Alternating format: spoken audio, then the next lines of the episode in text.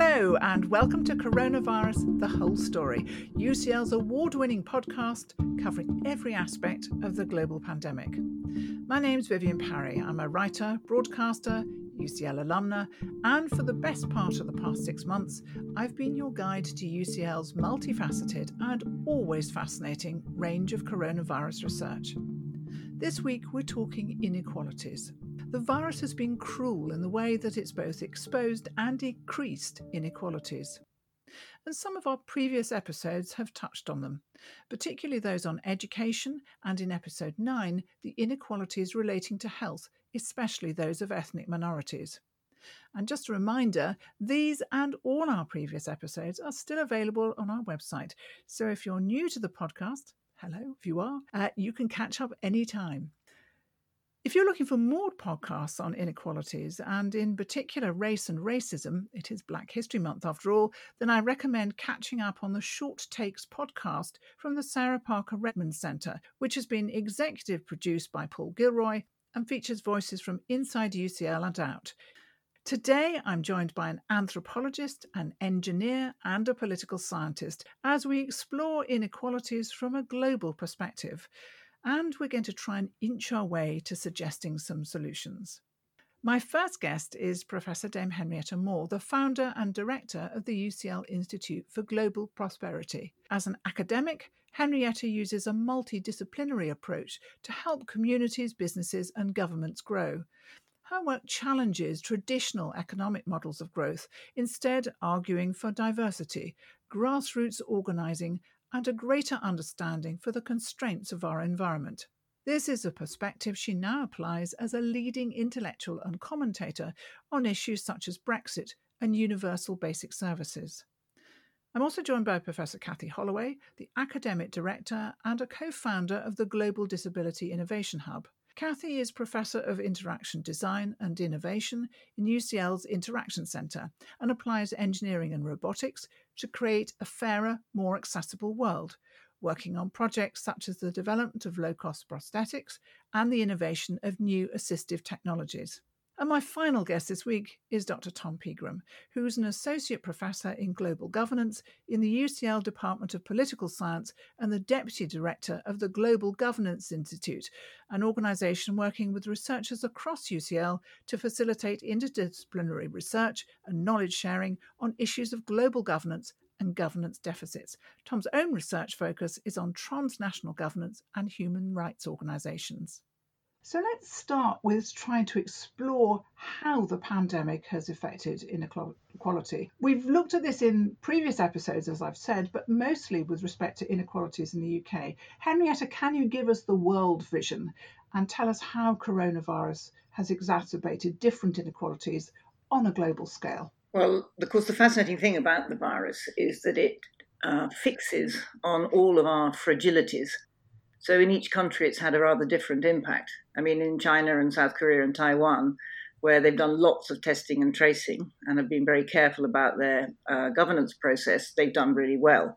But Latin America and Africa, for example, who've been hit really badly by collapsing global trade, and of course by the collapsing tourist industry as well, have found that um, livelihoods have just melted away and South Africa itself particularly badly hit, and then of course India. And we've just crossed the one million mark around the globe. So we're shutting schools and shops and closing borders, destroying people's livelihoods.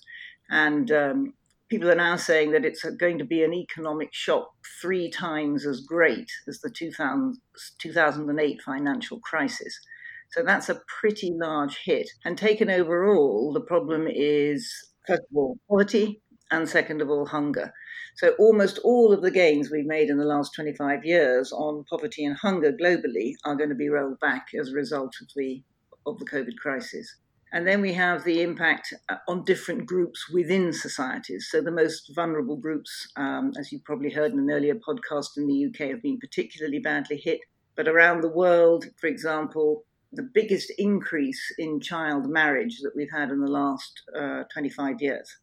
So, very specific impacts on vulnerable communities in different places and, um, and different locations. But overall, a rather devastating picture, really, because viruses are, of course, indiscriminate, whereas humans are rather precise in the kinds of ways that they discriminate uh, against each other. And that virus latches onto those uh, forms of discrimination. So, of course, it's spreading far more in areas where people are packed together in shanty towns and don't have the opportunity to uh, self isolate. Indeed, it is, but it's also very interesting because many countries who've done uh, well in managing this, and this would include, for example, places that people would be perhaps surprised to learn have done quite well. So, this would be Senegal, this would be Malawi, for example, in Africa, both very poor countries. And they've done better because they had learnt the lessons of what you needed to do, both from the HIV pandemic, but also from Ebola. And what they learned there is that you need to work with local communities, particularly if you don't have lots of resources. You need to mobilize those communities really well. You need to explain very clearly what they need to do. And actually, in the developed north, in quite a few situations, including in the United Kingdom uh, itself, we did not work well with local communities, and we still haven't really explained, as far as many people are concerned, what we should all be doing. And actually, this uh, this theme of countries that had previous experience of other disease. So, for instance, you know, Korea and uh, Japan and all those countries affected by SARS, that's a theme that's come across time and time again in these podcasts that those countries were were much better prepared. And are we seeing an improvement in inequalities in any space because of this? In other words, the, the sense that everyone is together sometimes helps with inequalities. Is there any evidence of that? No, I don't think there's any. I don't think there's any evidence of that. The, the, the scale of the economic hit, for example, is too great. And these are countries all, um, I mean, even, you know, South Korea, Taiwan, Singapore, places which are normally small economies doing well, very focused, very well managed. But, you know, even those economies are doing badly because of the impact on global trade. That's the problem. So there'll be an impact on tra- on trade, which is exacerbating inequalities, and then the effects of the virus itself with stopping people uh, working. Anything else which you feel is particularly contributing to inequalities on a global scale besides the economic hit? Well, as I said, what the virus does is to fix onto the frailties that already exist. So if you're vulnerable in any other way, so if you're vulnerable from a health point of view, if you're vulnerable because you lack human rights, if you're vulnerable because you're young or if you're black, then all of those things will be exacerbated by the virus itself because it works. It's a, COVID is like so many of these things a disease of intimacy, and so it works through human relay, and human relays depend on the way in which we organize our societies. And so viruses of this kind always, if you like, reflect our own prejudices. We've seen the short term hit what about the long term hit? How are we going to see inequalities developing over, say, the next five or 10 years? Well, I think the, the, the issue here is that it's probably going to be a generational hit. And, and that's one of the scary things about it, particularly for, for the young who are very badly hit by what's happening to employment and to livelihoods, but also by their disruption uh, in education. I mean, the cost to global GDP of the disruption in children's education is, is absolutely huge. So, in order to deal with that kind of thing, we need to change the way we approach the build back from COVID 19 itself. And the question is, are we able to do that? So, there's a lot of talk about it, and everyone's talking about build back better.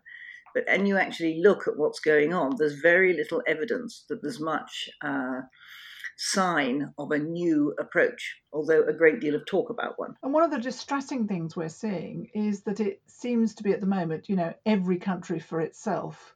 And any global cohesion seems to be fragmenting very quickly.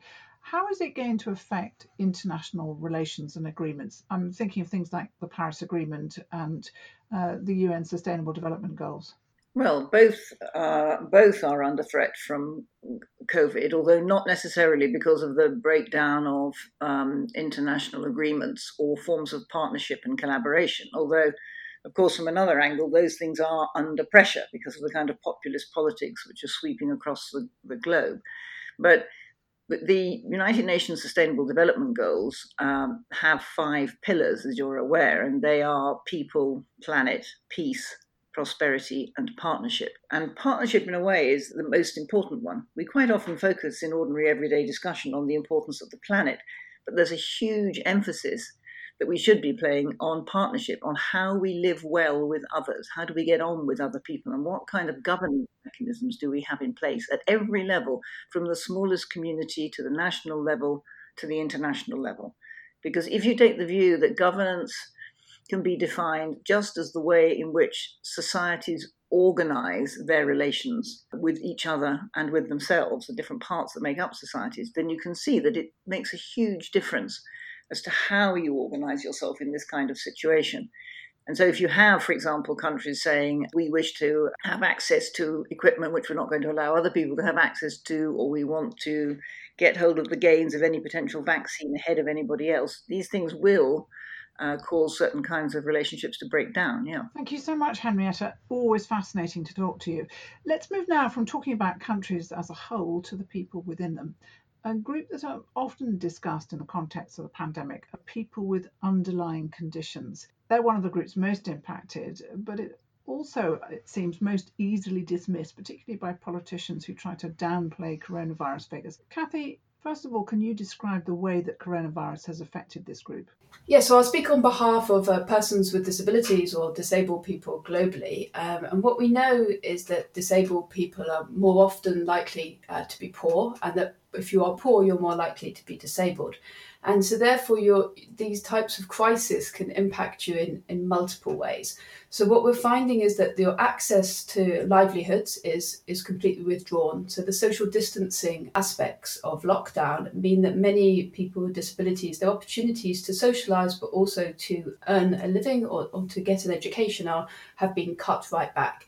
So if you look at work we've been doing in Bangladesh, for example, in the textile industry, where we had been making quite a number of breakthroughs in getting persons with disabilities into jobs and into employment, now they they as a group are seen as sort of the hardest to bring back. So that vulnerability is sort of amplified to the employer who's also under immense economic threats uh, to their, their core business. They no longer feel generous or able to deal with what they see as an additional problem of inclusion of people with disabilities. And then the very poor you know the people who live in you called them shanty towns earlier but maybe informal settlements that those the people who maybe beg or, or just barter or, or make small exchanges, those small exchanges are now outlawed, and um, and that that puts extreme pressure on on people's on people's lives. I think if you go up up the classes, if you like, if you're lucky enough to be uh, middle class or live in a more middle income country, the pandemic has still had an effect. We've seen that people haven't been able to access services for assistive technology, for example, things like hearing aids, wheelchairs, even eyeglasses, and those that lack of service uh, provision is again kind of feeding into this critical poverty cycle. So it's, it's having a far-reaching effect, and I, I think, as Henrietta says, it's it's something that's going to be generational. So we we had made a lot of progress, I think, in um, getting people to understand the rights of persons with disability, getting people to understand that assistive technology and inclusive design principles of cities and of education systems and of health systems of universal health coverage is essential for the uh, for a fair playing field for people with disabilities.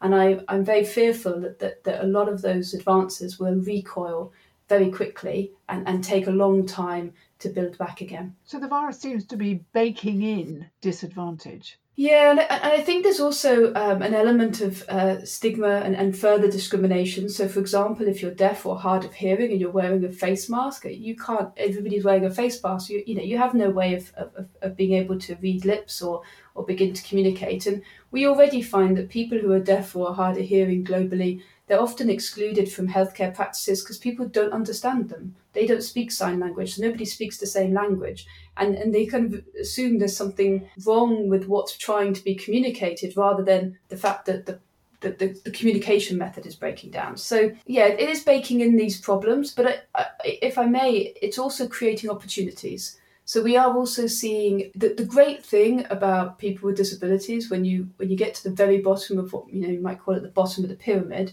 is you find immense resilience and ability to adapt to situations. And we're finding we did a survey recently, just a very short survey, um, and we found a number of really interesting examples where people have, have pivoted in business and manufacturing but also just in small communities to help each other to to find ways to overcome the the kind of more systematic barriers that they're facing so I do see opportunity as well. Um, in any crisis, there's opportunity, but it's how we leverage those opportunities into a, into a system that, that can bounce back quickly. And one of the optimistic points uh, that we have seen clung to is that actually people with disabilities have become more visible people are helping in a way that they weren't before the coronavirus because people's needs have suddenly become much more apparent. Yeah, and I think there's maybe more empathy. So, you know, they, I've had many arguments with many people down through the years about things like uh, inclusive employment. Uh, so people might argue for being able to work from home, or you know, so especially you know, you might think an argument like that in somewhere like London is is uh, one argument. But if you go to say, well, I do a lot of work in Nairobi, um, and if you go to an, uh, there's an informal settlement there called Kibera, and there's no accessible way of getting from Kibera into the centre of the city. There's, there's just no way. So you'd have to have a taxi. And, and, of course, you're never going to be able to afford a taxi if you live in Kibera. So there is no way for you to get access to work outside of Kibera if you're, say, for example, a wheelchair user, uh, not without help. And now I find that people are, A, beginning to realise that there's a way of, or we can all work from home. So but also there's the empathy, I think, of realising – the the difficulties because everybody's sort of been disabled by COVID. So even if you don't classify or class yourself as a person with disability, because the environment has changed, your ability to interact in that environment has completely changed. And so for for years and years, you know, we've been arguing uh, beyond the social model of disability, where you're looking at people are only disabled because they have a certain set of capabilities and the set of capabilities we ask for you to, to, to partake in a conversation or go to work are different. Um, and now i think people are seeing that. They're locked into their home. So what is it like to be locked into your home for, for months and not be able to get access? And, and, and i think people can begin to empathize maybe in a way that they weren't able to before but also see the opportunities where they weren't able to see them before it is really interesting how the great lie about home working has been exposed to be a lie because previously people with disabilities were told that home working simply wasn't possible and that people wouldn't be productive if they were at home. And both those things have resoundingly proved to be untrue. Yeah, they have been proved to be untrue. And I'd, I'd go a step further and say that it's almost like people are working too much now. You know, we all overworked before, but we, we've reached a, a peak work that's quite impressive. Um, and I, I do wonder sometimes about the, the health implications long term of that. But I do think that there is definitely this opportunity for getting a balance right between long term working from home as well as uh, uh, you know a more collective working in an office.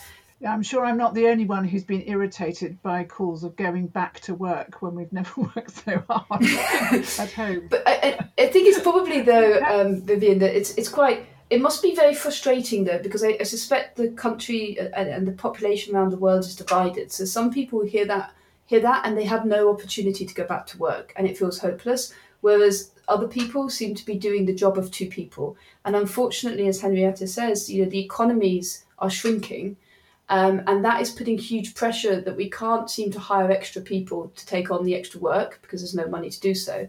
Um, and that, that shrinking economies, I think, is, is also having an impact on a lot of our work where we work with um, overseas aid. You know, people seem to, you know, obviously, GDP contraction means that we have less money to give in aid. And there's also this nationalism thing that seems to be resurging where people don't believe we should give aid. We should look after ourselves first. And I'd, and I'd really strongly support what Henrietta said about partnership and, and about the only way for us as a global community to come out of COVID is through building stronger partnerships and to overcome those inequalities. We have to keep going against the gradient because at the moment, normally when countries go from being a low income country to a middle income country, disabled people are further left behind. And so, if we allow that gradient to continue out of COVID, we're going to be in a very disastrous place, I think, both morally and, and socially. Thank you, Cathy. You're listening to Coronavirus The Whole Story, a podcast brought to you by UCL Minds. And if there's a question about coronavirus you'd like our researchers to answer, email us at minds at ucl.ac.uk or tweet at UCL.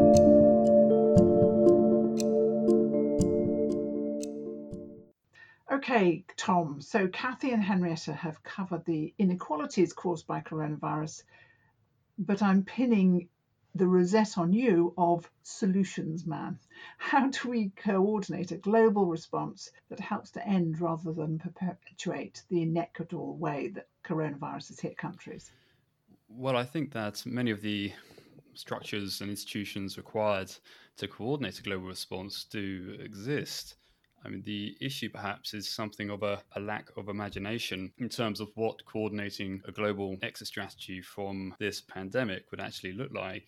Certainly, COVID has been big enough to demonstrate the systemic fragilities that we're dealing with here, particularly in terms of, say, supply chains, also in terms, of course, of uh, sort of social breakdown of social fabric within countries, issues which Henrietta and, and Cathy have, have raised. But it doesn't seem as yet that it's really led to a ramping up of political will to invest in the kind of structures that do exist, to invest in those structures to ensure that they can actually confront and, and tackle this this global problem.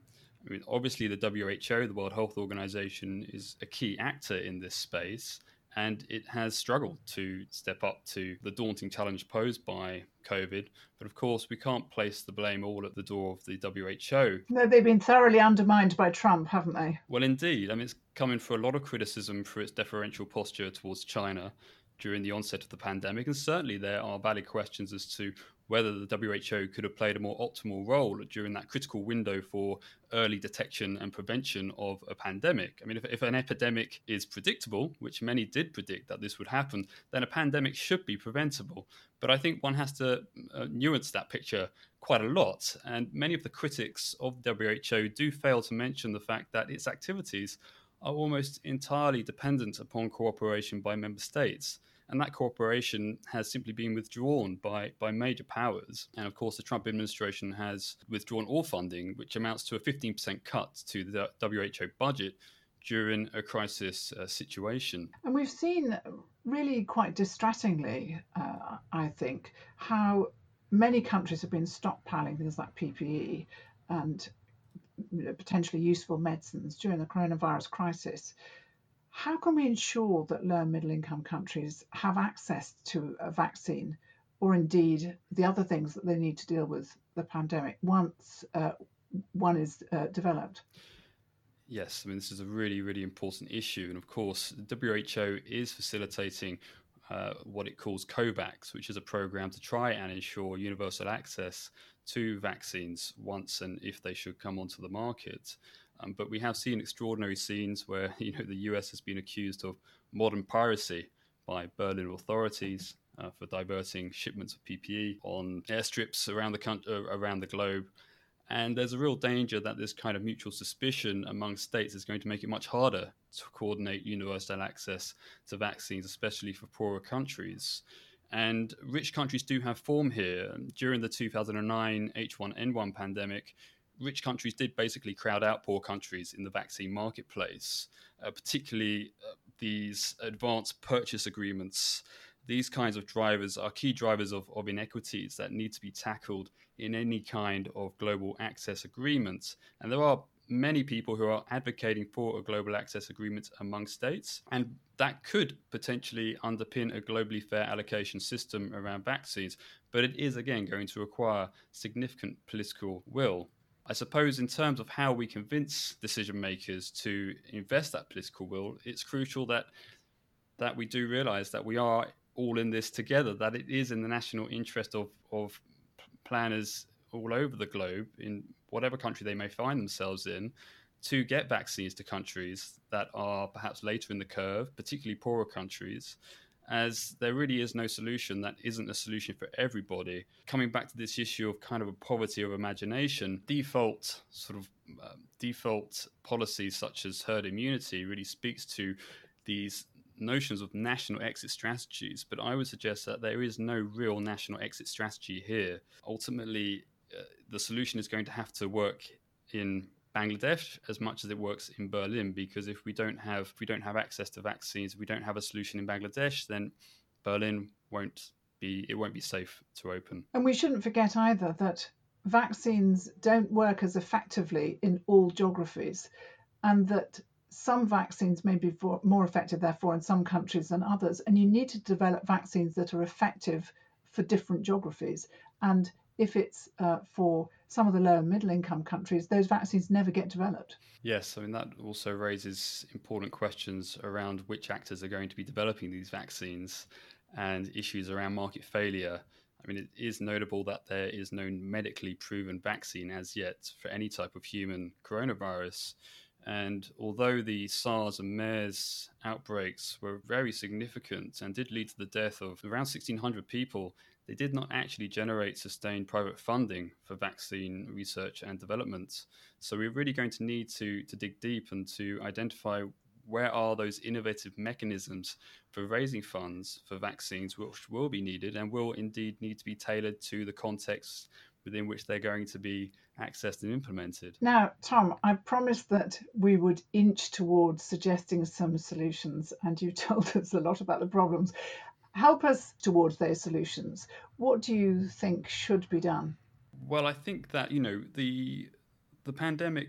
It's not a black swan event. As I say, this was predictable. Ian Goldin, many health specialists, risk analysis were predicting a pandemic as a significant catastrophic risk, at least for the last decade, and certainly after SARS.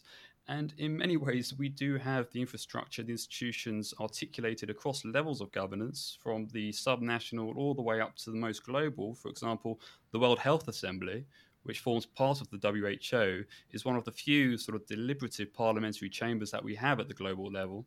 Uh, and the WHO, of course, does have many specialist experts and it has been engaged actively in pandemic preparedness with countries over recent years. The issue is that countries have often failed to follow WHO recommendations, that uh, the funding has not been forthcoming uh, to the WHO.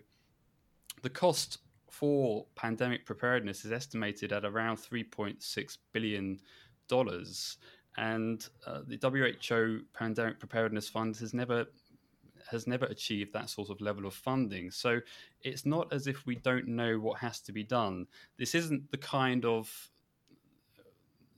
complex global risk which really in some ways challenges our ability to understand it and to devise responses and i would suggest ecosystem collapse climate change these these issues have a complex dimension which makes it incredibly challenging um, to respond adequately. I would suggest a pandemic is not necessarily of that class of complexity, although some of the second and third order effects, such as food insecurity, such as possible conflicts, um, these are highly complex system effects. But nevertheless, I think we do have systems blueprints in place, perhaps on a more sort of global scale and looking looking ahead into this century and picking up a bit on the on the, the importance of partnership that Henrietta and Cathy have raised. Um, I would say that you know the question of how do we build back does raise the important problem is well there is not really a we as yet right now there is no central global authority that really represents us there's no global democratic decision making process with the capacity to deal with these kinds of global problems so what we have is millions of people and disparate groups making decisions about their lives and those of their loved ones as best they can, sometimes in places where states are really failing to manage these kinds of big risks. And I think this is perhaps the major structural challenge which confronts global governance this century, and not just in, in terms of global health. Henrietta, what would you add to that? How are we going to build back, particularly improving public services to create a more equitable world? Well, I think there are several things we can do. Um, the most important thing is that we actually make an investment into people's capacities and capabilities to respond, not just to this crisis, but to the future crises that will come, because this isn't going to be the only virus that we're going to be dealing with. In the in the next few years. And I think there we can do a lot. So, for example, if we were to invest in the sort of care system, particularly in the in the UK, there's been a really nice report that came out in the last few days by the Women's Budget Group that said if we made an investment in uh, social care in the UK, it would produce 2.7 times as many jobs as an equivalent investment in construction. So we can start thinking more about how do we invest in the quality of people's lives and in the things they need to have quality of life as opposed to thinking, how can we run economic systems as efficiently as possible and extract as much as we can from them without any cost really to ourselves, which is what we've been doing up to now. And there's been a very nice, as well, uh, analysis by uh, the economist Dani Rodrik, who said if you understand globalization at the moment and the critique that people are making of it, globalization as we've been running it has currently really been about global trade and about finance. Again, about making as much money as we can out of the system. But supposing we had a global system where at the core of it, instead of having finance, we had the World Health Organization, we had health. Health was the key thing that held us all together as we tried to negotiate these kinds of relationships. And we privileged that and the well being of people and planet over the question of how much money we're making all the time. And as you begin to see these kinds of ideas spin out into other things like green deals, actually moving to a kind of carbon neutral living, a form of carbon neutral living, and getting local communities involved in planning how that would happen and having distributed energy systems and new transport systems, all of these things would not only create jobs, but they would make a massive difference to the long term sustainability of our communities and indeed of our planet. Because as you realize, the very fact that we're dealing with the problem of COVID 19 is partly because of the way we treat the natural world. It's because we keep cutting down forests and uh, turning uh, land into built infrastructure and so on. So, as we push more and more and more into the resources that the planet has, we bring ourselves more and more into contact with new and different kinds of viruses. Uh, Cathy, what about you? So, one of the things that we're seeing through the um, AT 2030 program and also the COVID Action program, so they're both funded uh, by the FCDO, by, by UK Aid.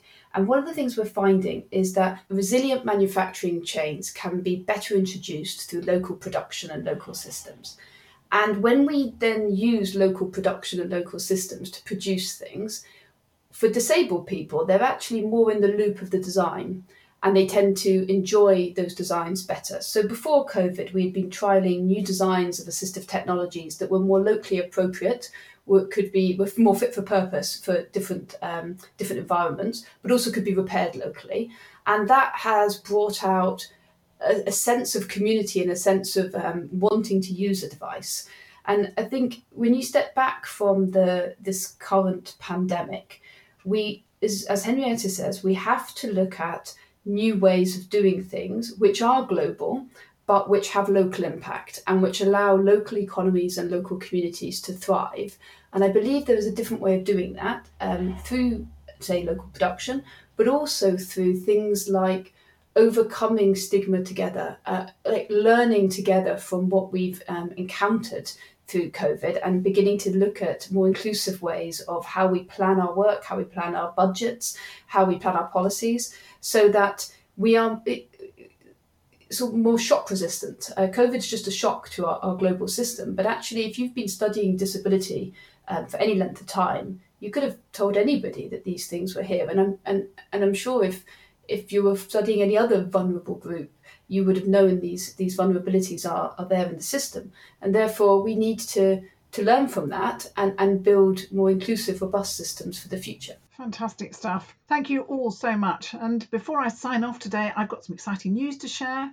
UCL will be exploring issues like COVID and global inequalities and many, many more during its upcoming Beyond Boundaries conference on the UN Sustainable Development Goals from the 19th to the 29th of October. And you can find out more and register for sessions at uclbeyondboundaries.eventbrite.co.uk. You've been listening to Coronavirus The Whole Story. The episode was presented by myself, Vivienne Parry, produced by UCL with support from the UCL Health of the Public and UCL Grand Challenges, and edited by Keris Bradley. Our guests today were Professor Dame Henrietta Moore, Professor Cathy Holloway, and Dr. Tom Pegram. And if you'd like to hear more of these podcasts from UCL Minds, of course you would. Subscribe wherever you download your podcasts or visit ucl.ac.uk forward slash coronavirus. This podcast is brought to you by UCL Minds, bringing together UCL knowledge, insights, and expertise through events, digital content, and activities open to everyone. Thank you very much. Hope to be with you again soon.